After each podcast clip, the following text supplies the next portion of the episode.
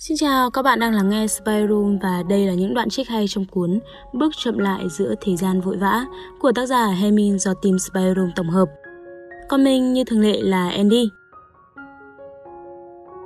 Đừng cố sống cuộc sống của mình thông qua người mình yêu, hãy để người ấy được sống cuộc sống của họ, đó mới là tình yêu thực sự. Hãy làm quen với cách sống biết bỏ ngoài tai một cách vừa phải, Tình yêu là món quà quý giá của cuộc sống, dù ta muốn hay không, nó như một vị khách bất ngờ tìm đến với ta. Trong cuộc sống có những trường hợp cần hạ mình một chút thì sẽ tìm được cách giải quyết dễ dàng trong mối quan hệ với những người hay làm khó ta. Nhưng chỉ vì lòng tự trọng nhỏ bé của mình mà chúng ta vẫn cố không chịu thua thì tất cả đều dẫn đến những cuộc đối đầu. Có những việc chỉ cần nhún nhường một chút là sẽ giải quyết được nhanh chóng, nhưng chỉ vì cãi vã mà tất cả đều cảm thấy mệt mỏi cả về thể xác lẫn tinh thần và lãng phí thời gian. Hơn nữa khi hai bên cứ cố gắng phân định xem ai đúng ai sai thì sẽ có rất nhiều người nữa bị kéo vào trận chiến và đến cả họ cũng cảm thấy mệt mỏi và tổn thương. Cuộc sống không phải là cuộc chiến tranh với những người khác mà là cuộc chạy đua trường kỳ vì chính bản thân mình. Chuyện yêu đương cũng phải nỗ lực như khi làm việc thì mới có thể gặp được nhân duyên. Còn nếu mãi chờ đợi với suy nghĩ cứ sống đến một ngày nào đó cũng sẽ gặp được thôi thì sẽ rất muộn màng. Nếu để ý ta sẽ nhận ra rằng không phải thời gian đang làm khổ ta mà chính tâm trí ta đang tự làm khổ mình đấy thôi. Tôi không sợ chuyện mình già đi, nhưng tôi sợ nhiệt huyết của mình sẽ dần nguội lạnh.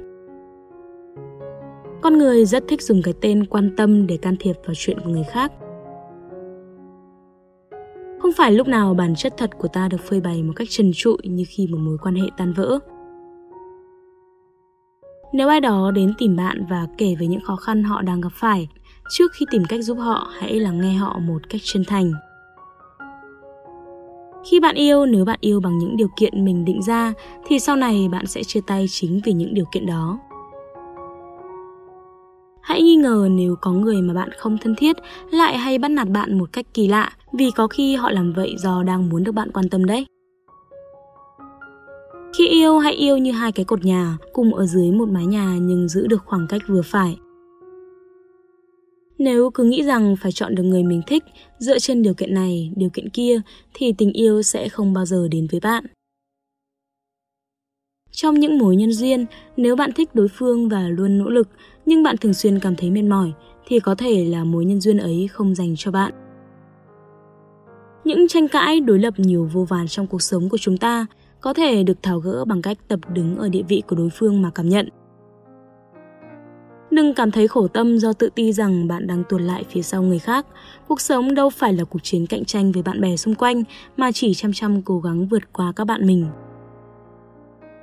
Đừng chỉ vì đó là câu nói của một người nổi tiếng hay của một người học nhiều hơn mình mà nghe theo ngay. Bạn phải biết nghi ngờ và tự đặt câu hỏi về câu nói ấy. Dù có cảm thấy tổn thương đến mấy, cũng đừng nói ra những lời cuối cùng. Vì lời nói cuối cùng ấy có thể thiêu cháy tất cả những ký ức đẹp mà bạn và đối phương đã có trước kia. Câu trả lời mơ hồ và ngu muội nhất trên thế gian này chính là câu cái gì cũng được. Nếu bạn vẽ cuộc sống mà mình mong muốn vào khung tâm trí, thì đến một lúc nào đó bức tranh sẽ sống dậy và trở thành sự thật. Vì vậy, hãy vẽ một bức tranh thật đẹp mà trong đó bản thân bạn và những người khác cùng sống với nhau thật hạnh phúc. Đừng cố thay đổi những người xung quanh sao cho vừa ý bạn, cách nhanh nhất là bạn hãy từ bỏ tham vọng thay đổi họ.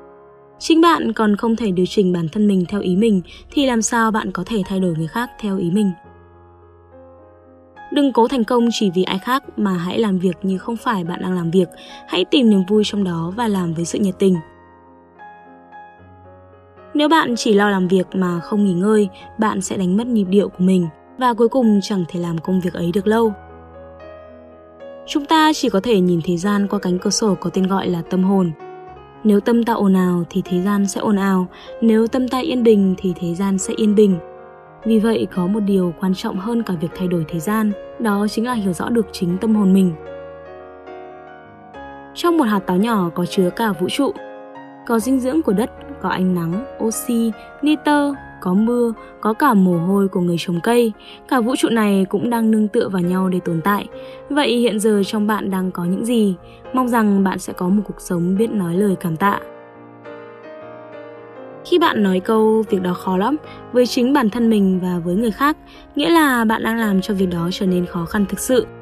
Đừng nói gì cả và hãy cứ thực hiện nó. Trên đây là 31 trích dẫn hay trong cuốn Bước chậm lại giữa thế gian vội vã. Hy vọng các bạn sẽ thích video lần này. Đừng quên like, share và subscribe ủng hộ chúng mình nhé. Và nếu các bạn thích những nội dung như trên thì hãy đăng nhập vào spyroom.com để tìm đọc thêm. Mình là Andy, xin chào và hẹn gặp lại.